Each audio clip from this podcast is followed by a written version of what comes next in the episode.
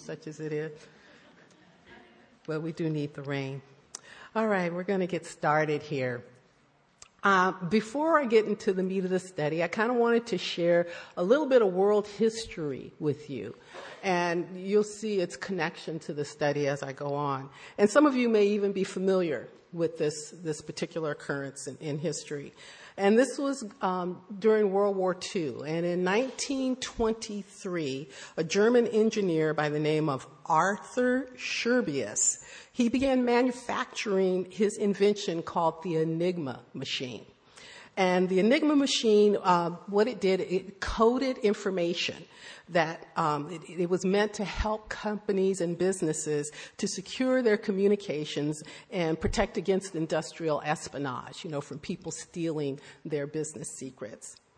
By 1933, 10 years later, uh, both the German Navy and Army were using this ingenious machine, and they loved it because it was able to code their communications. So an operator would type in a message, and the Enigma machine would scramble it using different letters than the ones that the operator had put in. And whoever received the message had to know the exact settings of the machine in order to decode what was sent over to them. And during that time, Britain and her allies knew that this posed a very, very great threat uh, against them because at that point in time, Germany was a juggernaut and they were going through Europe, taking over any and everything in its path. However, no code experts could break the Enigma code. But eventually, Poland was able to reconstruct an Enigma machine that they used to read Germany's messages between 1933 and 1938. With the German invasion of Britain imminent in 1939, the British recruited a brilliant mathematician by the name of Alan Turing, and they brought him on board to capitalize on Poland's efforts of having built the, the first, or reconstructed that first machine. Alan Turing, along with other experts, uh, built early computers that they called bombes, B O M B E S, not B O M B. And these were uh, meant to work out all of the Enigma's vast number of code settings that it used in order to scramble messages. These computers were seven feet wide, six and a half feet tall, weighed a ton, literally, had 12 miles of wiring in them and 97,000 different parts. So literally these things occupied an entire room. That's what they used to decode the Enigma messages. At its peak, these computers were able to crack 3,000 German messages that were sent every day. By the end of the war, that amounted to 2.5 million messages that had been cracked and decoded, many of which gave the Allies vital information about German positions and their strategy during the war. It's estimated that breaking the Enigma codes played such an important role that it shortened World War II by two years and spared thousands of lives. And when I, and you may know that this was eventually made into a, a movie. They didn't even release all of this uh, top secret code information until 1970, almost 50 years after they had discovered these codes and these machines. And I just thought this was fascinating, a piece of world history, because if you, if you look at it, man's tireless efforts to understand something as perplexing as these enigma codes, they really put a lot of energy and effort and manpower behind it. Enigma means something hard to understand or explain, or an inscrutable or mysterious person. And I thought that that was a perfect definition uh, leading into our lesson tonight because we're going to look at a spiritual enigma the mysterious, inscrutable, and amazing persons of our triune God. Let's pray. Heavenly Father, we just come before you now, Lord, and we just ask that your Holy Spirit just really be a teacher tonight, Father God, as we know is one of his wonderful attributes. Help us to grasp and learn as much as we can, Father, of your great and tremendous attributes as our triune God. Lord, we know that uh, as your children, Father, you desire for us to know you, Father. So we just ask now for a little revealing of the mystery of who you are and how you can be our triune God. We love you, Lord, and we just thank you. In Jesus' name, amen. All right. Well, the code breakers in World War II were eventually able to figure out how the Enigma machine worked and innumerable lives were saved because of their ability to work through this extremely complex, sophisticated, and constantly changing nature of this code machine. Also, for centuries, believers and some of the greatest minds in Christendom have tried to wrap their minds around how the Father and the Son and the Holy Spirit can be separate and distinct, yet one. However, it's critical to our beliefs as Christians to accept this enigma of a complicated, unfathomable, and immutable and unchanging triune God. As I was preparing this study, and I, I, spent a lot of time at it because it's huge. It's like, you know, the tip of the iceberg, and, you know, like with the Titanic, they couldn't see what was below water because it was so big. This was big. And so as I was preparing this, I would just became so in awe of the multifaceted magnificence of our eternal triune God who chose to love us, who saves us, who lives in us. And even with the limitations of our finite thinking and mortal existence, he comes alongside of us and wants communion with us. Theologian Jonathan Edwards noted after studying the topic of the Trinity for quite a bit, he says, I think the doctrine of the Trinity to be the highest and deepest of all divine mysteries. That was a very profound statement to me because he devoted a lot of his time as a theologian looking into this. So, that being said, don't expect me to unscrew the inscrutable. I will not be doing that tonight, but hopefully I will be able to share with you a few aspects of our triune God that you can think about and meditate on and see how he interacts with you and how he wants to commune more deeply with you. You'll also note that as we go through this, the term, and I'll just let you know, the term Trinity is really not found any place in the Bible. it's a theological term. It's um, it's, it's just what, you know, theologians have come up with. And I'll be using Trinity and triune God kind of interchangeably. And we're going to look at them in, in three particular ways. First, the doctrine of the Trinity. Second, we're going to look at the dynamic persons of the Trinity. And then third, we'll look at the believer's dependence on the Trinity.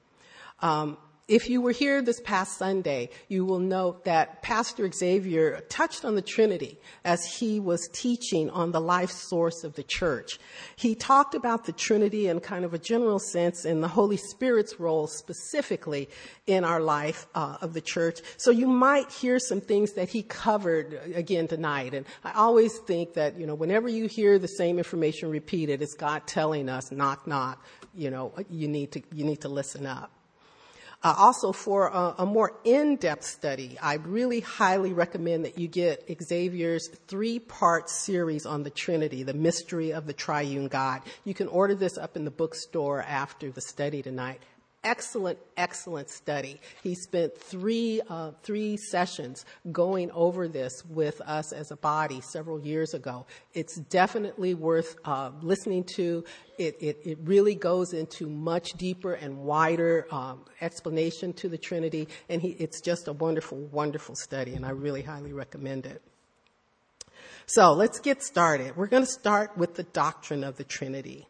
And this is definitely a linchpin to our beliefs as Christians. It goes way back in church history to 381 AD when the early church council at Constantinople, uh, they codified the deity of Jesus Christ and the Trinity into what we uh, know today as the Nicene Creed. And I'm not going to read the creed. It's a very, very long. Google it, uh, and you'll find it online.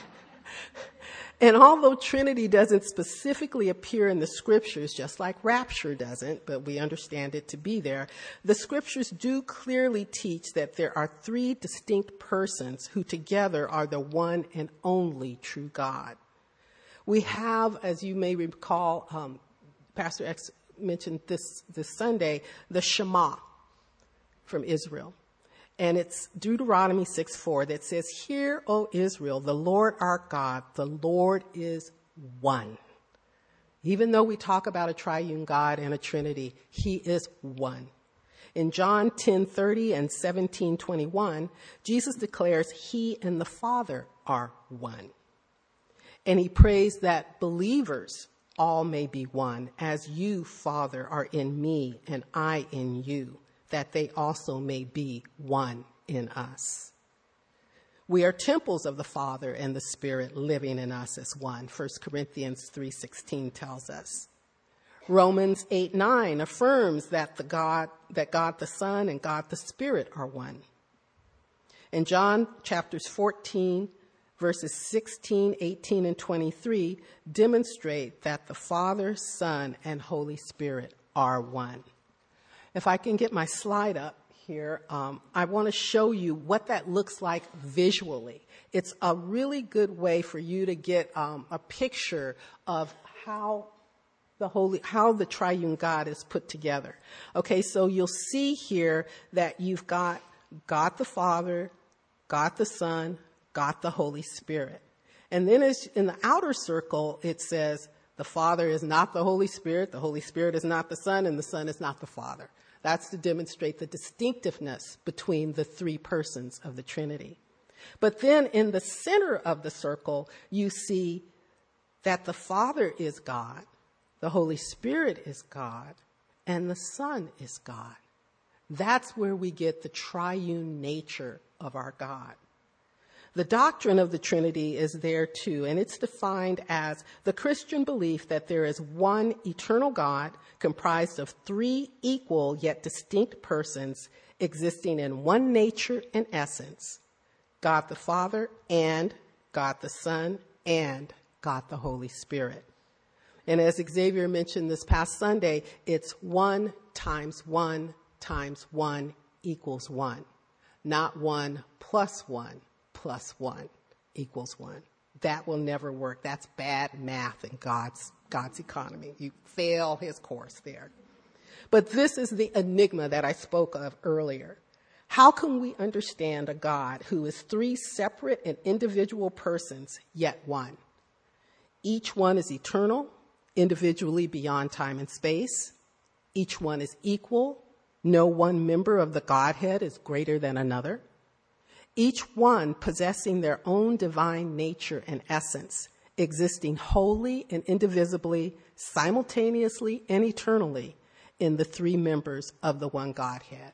Now, there are some weak illustrations of that. We will never on this earth quite wrap our brains fully around this, but some of the weak illustrations that you can't take too far out because then they start to fall apart. But say, for instance, you're a wife, a mother, and a daughter you kind of imper, you know, impersonate three people, but there's still just one you. Look at an egg. You've got a shell, a yolk, and a, and a white. It's still an egg in totality, but it has these three different elements. So whereas this is a very inferior illustration, it, it, it's as close as you might be able to comprehend with our finite understanding. In our wildest dreams, we couldn't conceive of a person with such unique attributes. I couldn't. I could never think of what that person would look like.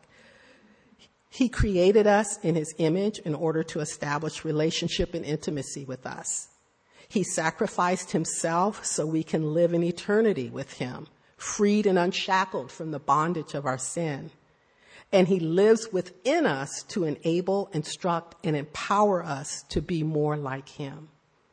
The belief in the doctrine of the Trinity is important for us as Christians to accept. And notice I don't say to understand. It is beyond our understanding. This is something that we must accept by faith. In his letter to Timothy in 1 Timothy 3:16, Paul didn't even try to explain the mystery or apologize for not fully understanding it. He simply stated what he accepted by faith, taught by Jesus, and witnessed by himself and others. And he said, and without controversy, meaning I'm not going to argue this point. This is not for debate. Great is the mystery of godliness. God was manifested in the flesh, justified in the spirit, seen by angels, preached among the Gentiles, believed on in the world, and received up in glory. It is a mystery of God, and we have to accept that. Not a hidden truth, but something just outside of the realm of our reason and human logic. Yet God reveals certain aspects of this mystery to allow us a glimpse of his glory and of his holiness. The minute we try to logically kind of reason our way into fully understanding this doctrine is when we begin to lose our bearings on who he is and the one and the only true living God that he has become. We may attempt to make him small enough for our minds to understand, and in the process, we will diminish who he is and the divine greatness of all that he is, and ultimately of his relationship to us. A lot of people have tried to put God in a box, breaking down the deity of each person of the Godhead to make it easier to digest. And from this way of thinking, we get Mormonism, we get Jehovah's Witnesses, Unitarianism, the Jesus only movement, and any other religion that misses the mark on the Trinity of God. Warren Wiersbe says, and he is very blunt about it, he says, Christians worship the triune God. Any other kind of worship is not Christian. Hello. He doesn't apologize. It's essential that we believe by faith that one God exists eternally as three yet equal distinct persons God the Father, and God the Son, and God the Holy Spirit, in one nature and essence as the Godhead. To deny the Trinity is to deny the incarnation and to misunderstand the gospel.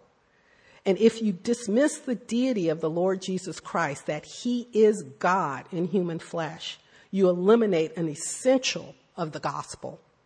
Because if the Holy Father, God, did not offer up the righteous Son of God, as Hebrews 4:15 tells us, through the Spirit of God, Hebrews 9:14, to die for our sins and raise himself from the dead, John 10:17 and 18, then there is no salvation, Acts 4:12 tells us and we will suffer the penalty of sin and the wrath of God the Father. Romans 6:23 says. So to misunderstand the gospel is to miss the salvation freely offered by the Father through God the Son according to the power of God the Holy Spirit acting as one God. So as Christians, we must believe in the triune God. We must accept by faith the doctrine of the Trinity that there is one eternal God comprised of three equal yet distinct persons existing in one nature and essence God the Father, and God the Son, and God the Holy Spirit. This is essential to our salvation and our ability to live a life for the Lord. So, as we continue through the rest of this study, that I kind of set that, that watermark there, let's continue to pray for ourselves and each other, for the Lord to reveal and to illuminate the mystery of his triune character to the best of our understanding, because we are limited. It's his desire that we grasp the necessary aspects of his deity for our growth and for holy living. 1 Corinthians 2 9 and 10 tell us, Eye has not seen, nor ear heard, nor have entered into the heart of man the things which God has prepared for those who love him but God has revealed them to us through his Spirit. For the Spirit searches all things, yes, the deep things of God. The Spirit unveils God's truth to our understanding, meeting us where we are to impart understanding as we need it. And that's why, ladies, I will just do a little bit sidebar. That is why it is so study, so important to study the Word of God. If we are not in the Word, there is no way we can understand who God is. How can He reveal something to us when we're not actively involved in the revelation, the illumination of His Word? So studying God's Word is essential, regardless of what, how little or how much we understand. So now that we've got that foundation on the doctrine of the Trinity, let's build on that. And, and I want to talk next about the energetic presence of our triune God as revealed in the dynamic persons of the Trinity. You know, as I studied the, the different personalities of our triune God, I, I, I came to notice a pattern that there were certain events that they were all present and involved in that we as Christians are very familiar with and are essential to our beliefs.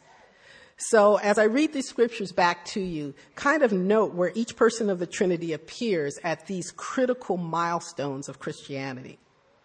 So first, they were present at creation in the beginning. And if you remember our previous study that I did, Elohim was a plural name for a singular God as mentioned in Genesis 1, verses uh, 1 and 2. And he says, In the beginning, God created the heavens and the earth. The earth was without form and void, and darkness was on the face of the deep. And the Spirit of God was hovering over the face of the waters. Then we go to John 1, 1, John 1, verses 1 through 3. And speaking of Jesus, going back to the beginning again, in the beginning was the Word, and the Word was with God, and the Word was God. He was in the beginning with God. All things were made through him, and without him, nothing was, that was made was made. Elohim, Jesus, the Word, all in the beginning at creation, and the Spirit of God. Then they were also present, all three, at the incarnation of Jesus. In Luke uh, chapter 1, verse 35, Mary was told that the Holy Spirit will come upon you, and the power of the highest will overshadow you. Therefore, also the Holy One who is to be born will be called the Son of God. All three persons present at the incarnation. They were also present at the coronation of Jesus. As John the Baptist baptized Jesus in the Jordan River, Matthew 3 verses 16 and 17 records, when he had been baptized, Jesus came up immediately from the water, and behold, the heavens were opened to him, and he saw the Spirit of God descending like a dove and alighting upon him. And suddenly a voice from heaven, God the Father, said, This is my beloved Son in whom I am well pleased all three persons at the coronation of Jesus. They also attended Christ's ordination when he declared in Luke 4, verses 18 and 19, that he had been called by God to preach the gospel. And then Peter affirmed this further in Acts chapter 10, verse 38.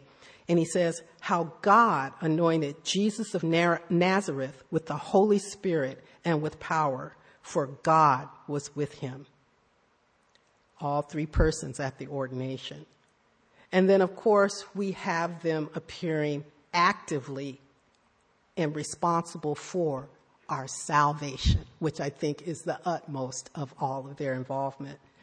I think um, God exercises the best of all his attributes, I think, in salvation. And I think as I was thinking about this, it's his unselfishness. If you think about John 3:16, for God so loved the world that he gave his only begotten son. He gave up his only begotten son, that who shall ever believe in him shall not perish but have everlasting life. God gave his only son. Jesus willingly gave his life and the Holy Spirit never speaks of himself, but only testifies of Jesus. These are all unselfish attributes of God, our triune God, each person of that, of that triune um, personality. So the persons of the triune God are active and responsible in our salvation. Paul clearly identifies the saving work of the Trinity in Ephesians chapter 1 verses 3 through 14. And he explains that God the Father chose us in verses 3 through 6. He's the source of our salvation. God the Son died for us in verses 7 through 12. He is the channel of our salvation. God the Holy Spirit seals us in verses 13 through 14. He is the agent of our salvation. And Peter goes further in making the Trinity's work in our salvation in 1 Peter 1, verses 1 and, four, 1 and 2, I'm sorry. And he says that God's elect who have been chosen according to the foreknowledge of God the Father through the sanctifying work of the Spirit to be obedient to Jesus Christ. Salvation. It's a meshing, an interchangeable, equal, deified work of God through the three persons of the Godhead. And then after our salvation, our triune God is present to affect our education and our understanding. In the upper room, Jesus taught his disciples to expect the three persons of the Trinity to teach them. In John chapter 14, verses 16, 17, and 26, and chapter 15, verses 26, he says, And I will pray the Father, and he will give you another helper, that he may abide with you forever, the Spirit of truth. But the Helper, the Holy Spirit, whom the Father will send in my name, he will teach you all things and bring to your remembrance all things that I said to you. Then when the Helper comes, whom I shall send to you from the Father, the Spirit of truth, who proceeds from the Father, he will testify of me. Again, as we grow in the Lord, as we go to the Word, He's always, through His personalities, speaking to us, guiding us, allowing us to learn and to grow. The dynamic persons of the Trinity were also present for our sanctification, to set us apart, uh, set us apart as God's holy people. Jesus in John 17, 17 speaks of his part in our sanctification. He says, Sanctify them by your truth your word, and what's the other synonym for Jesus? The word. Your word is truth. John 1 1 tells us that. Then Paul recognizes God the Father to do this work of uh, sanctification in 1 Thessalonians chapter 5 verse 23. He says, "Now may the God of peace, that's another term for God the Father, shalom, if you guys remember our study of the names of God. Now may the God of peace himself sanctify you completely. And then God the Holy Spirit participates in our sanctification. Second Thessalonians 2:13 says God from the beginning chose you for salvation through sanctification by the Spirit by the Spirit. And then last but not least, our justification is affected by the working of the persons of the triune God for both Old and New Testament saints, which I thought was interesting. In Romans chapter 4, Paul gives the example of the justification that was imputed to Moses so he could stand righteous before God, just as if he hadn't sinned. That's what justification means. When we are justified before God, He looks at us just as if we had not sinned. That same justification that was available to Moses is also available to us. And Paul said, It shall be imputed to us who believe in him, the Father, who raised up Jesus our Lord from the dead, who was delivered up because of our offenses and was raised because of our justification. Romans 4 24 and 25. There is one God who will justify the circumcised by faith and the uncircumcised through faith. Romans 3:30. And Luke 2:25 says, "And behold, there was a man in Jerusalem whose name was Simeon, and this man was just and devout, waiting for the consolation of Israel, and the Holy Spirit was upon him." I just love what uh, this one theologian, um, he was a British theologian, Major W. Ian Thomas, very impressive name. Uh, he said it best, though, to describe the dynamic work of the Trinity in our lives. He says, When God redeemed you through the precious blood of his dear Son, he placed a powerful engine under the hood nothing less than the resurrection life of God the Son made over to you in the person of God the Holy Spirit.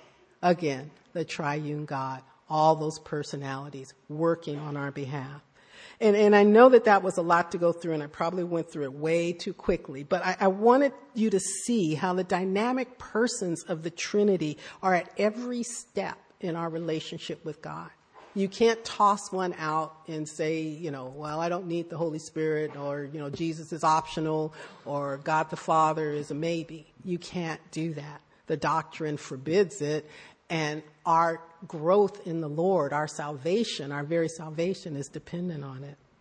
I'm going to have a, a quick pop quiz. I think I have a few minutes. And this is all part of the lessons we've already studied. And if you listen very carefully, you'll be able to shout out the answer without even thinking about it, okay?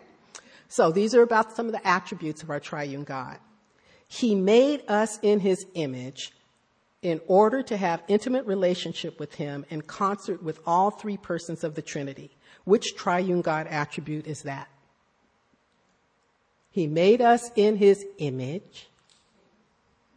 Creator God? Creator. The creator attribute. Okay, we're going to try another one. He conquered death and raised himself from the dead for our, our, our salvation. What do we call that powerful attribute? Hmm? Omnipotence Oh, you guys got to go back and review our homework. All right, this is the last one. Ready? What all knowing attribute allows God to make known the mystery of his triune nature?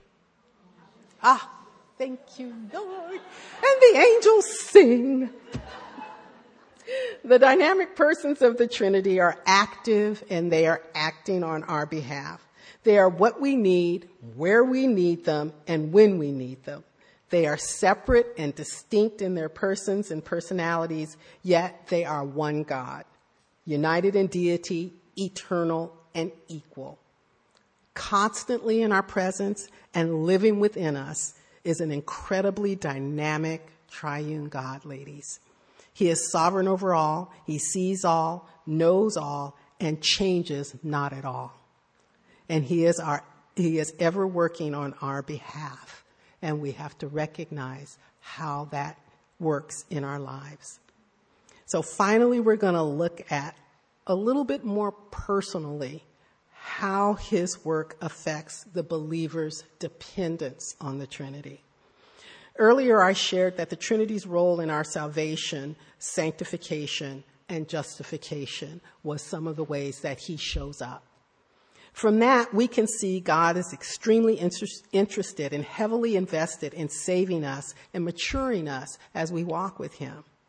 But now let's explore some of the ways as believers that we are completely dependent on the Trinity for our intimacy with God. Now, this could occur in a lot of different times in our walk with the God and at different levels of, of intensity. We don't all move at the same pace in our growth and maturity with the Lord. And, you know, some of us are down when some of us are up. Some of us are getting insight. Some of us are, are just crumpled, you know, rags in, in a corner. It, it just depends on where God's leading us and, and how He's leading us because He uses so many different things in our walk. But whenever it does happen, it is always deeply personal and it draws us closer into communion and into fellowship with God. And fortunately, fortunately for us, our triune God hasn't made how to have deeper intimacy with Him a mystery. Now that's one thing that we don't have to really search too hard for. Through the sponsorship of the three persons of the Trinity, we are provided with several avenues to deepen our intimacy with God. And in fact, He encourages and expects us to. Paul expressed his craving for greater intimacy with the Lord in Philippians 3:10, desiring that he Paul may know him and the power of his resurrection and the fellowship of his sufferings, now, this is just not a casual knowledge that Paul is speaking about. The word to know used here is the Greek for gnosko, and it means to know absolutely and in a great variety of applications and with many implications. This is a long, deep, and wide knowledge. We do this in a lot of ways through our dependence on the attributes of the Trinity, but tonight we really only have time to cover two two that I think are probably the most important prayer and the Word of God. Now, last week, Gloria did a wonderful, wonderful study in uh, leading us through prayer, corporate prayer, and it was it was great. She she gave us some great insights, some ways to focus on God and to ask Him into our lives and into into the challenges that we have. So intimacy through prayer is established by Jesus in Matthew 6 verses 6 through 13. He taught us intimacy with God through personal and private prayer. It's on our knees that we open our hearts and reveal our most intimate thoughts, our most desperate fears, our unmet longings, an outpouring of our love and worship happens during our private time with our triune God. Jesus tells us to go into our closet, close the door, and pray to our Father in secret. Abba Father, God the Father is where our prayers start. He is who they are directed to. Matthew 6 9 begins, Our Father in heaven, hallowed be thy name. Then God the Son is who we direct our prayers through. Remember, He's the channel. God's the source, Jesus is the channel. And He tells us in John 14 13 that whatever you ask in my name, that I will do, that the Father may be glorified in the Son. And then God the Holy Spirit carries our prayers into the throne room of God when we've lost strength and even the words to speak our most anxious pleas.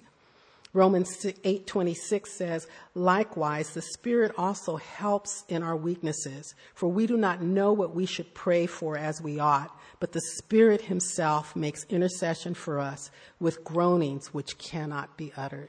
Isn't that beautiful?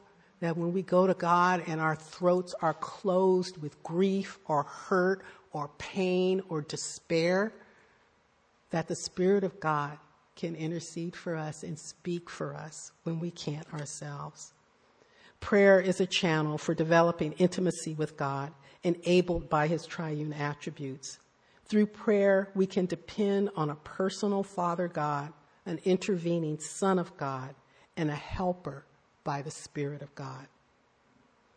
Second, we're going to talk about the intimacy that we can develop through the Word. God the Father gives us knowledge of Him by His Word. And again, that knowledge is that gnoso knowledge, that deep, wide, and high knowledge of Him. Psalm 119, 169 says, Let my cry come before you, O Lord. Give me understanding according to your word. He's asking us to cry out. And, and we all have done that in our, our prayers. And as we go to the Word of God and search for, for, for understanding, for comfort, for healing, that acknowledges our need for the Word of God. Going back to study again, ladies, because when you get down to prayer and it's hard times, as, as Tony uh, Scotty recently said, when your life is in the blender, you need some Word. And it's not something random, it's the Word of God. That's what we need to speak, that's what we need to know. God the Son sees us adopted into the family of God by the word of God. In Luke 8:21 he said, "My mother and my brothers are these who hear the word of God and do it." Think about it. As we hear the word of God in obedience to the word of God, we are drawing more closely into the family of God. I just thought that was a beautiful way of how we become more intimate with our triune God. And then we have protection with the sword of the Spirit, which is the Word of God, Ephesians 6:17 tells us. So we're not left defenseless, ladies. And what does a, what does a loving father and parent do? They protect you. That's an intimate, very close knit relationship. That's a deep caring. That's what God does with His Word, with the sword of the Spirit. Understanding, family, and protection, these are the personal blessings and rewards we can experience by increasing our intimacy with the triune God through prayer and through His Word. Regardless, ladies, of how big God is, and his ways can sometimes be past finding out, he still reaches out and draws us close to him. Every person of the Trinity is present, active, and involved in saving us, refining us, growing us, and drawing us into intimacy with the one triune God. The doctrine of the Trinity is essential to our Christian faith and salvation. It is the Christian belief that there is one eternal God comprised of three equal yet distinct persons existing in one nature and essence God the Father, and God the Son, and God the Holy Spirit. Is it mysterious? Yes, absolutely. But who wants to know everything about God? That makes him like us. He can't help me. I don't know about you. But Pastor Xavier says if we understand God's grace to be true, we can by faith be equally assured that what we cannot understand is just as true as what we do understand. The dynamic persons of the Trinity are constantly in our presence and living within us, active and acting on our behalf. They are what we need, where we need them, and when we need them. They are separate and distinct in their persons and personalities, yet they are one God, united in deity, eternal, and equal. The believer's dependence on the Trinity is bound up in intimacy with our triune God through prayer and His Word. And we're able to achieve understanding, family, and protection as personal blessings and rewards from a partnership and support from our triune God. The enigma of our triune God is exciting and it's inviting, and if you spend any time in the study of this, you will not be disappointed. But embrace what can be known of Him through study of His Word and through prayer. Let's rejoice in the magnificence and mystery of a triune God, just as Paul did in his spontaneous praise in Romans 11 33, where he said, Oh, the depth of the riches, both of the wisdom and knowledge of God. How unsearchable are his judgments and his ways past finding out. Let's pray. Heavenly Lord, we just thank you once again, Father, just um, for your immeasurable word, Father, for your immeasurable attributes, Lord, that minister to us in every part of our lives and our relationship with you, Lord God. Help us, Lord, to see as clearly as we can, Lord, just your will and your way in our life, Father God. Help us to um, submit to and to agree to, Lord, those things that sometimes your triune attributes uh, help us to know and help us to understand better, Father. Lord, we thank you that you love us so much, that you reveal as much as you do, Father that you do not want us to be totally ignorant, Lord, that you desire for us through prayer and through your word to have a better understanding of who you are and who we are to you. Lord, thank you and we praise you and we just ask your blessing in Jesus' name. Amen.